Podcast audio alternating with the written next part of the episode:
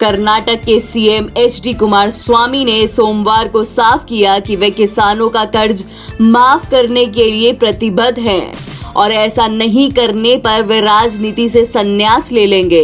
पिछले सप्ताह ही कांग्रेस के समर्थन से राज्य के मुख्यमंत्री पद की शपथ लेने वाले कुमार स्वामी ने कहा कि वे किसानों की कर्ज माफी के लिए गाइडलाइन के साथ तैयार हैं। इस बारे में बुधवार को विस्तृत जानकारी साझा की जाएगी।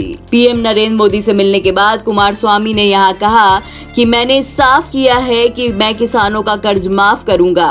मैंने चुनावों के दौरान ये वादा किया था कि मैं 24 घंटे के अंदर ही ये करूंगा। उन्होंने कहा कि अगर मैं ऐसा नहीं करता हूं तो मैं राजनीति से संन्यास ले लूंगा और सीएम पद से इस्तीफा दे दूंगा। ऐसी तमाम खबरों के लिए सुनते रहिए देश की डोज हर रोज ओनली ऑन डोज ऐप।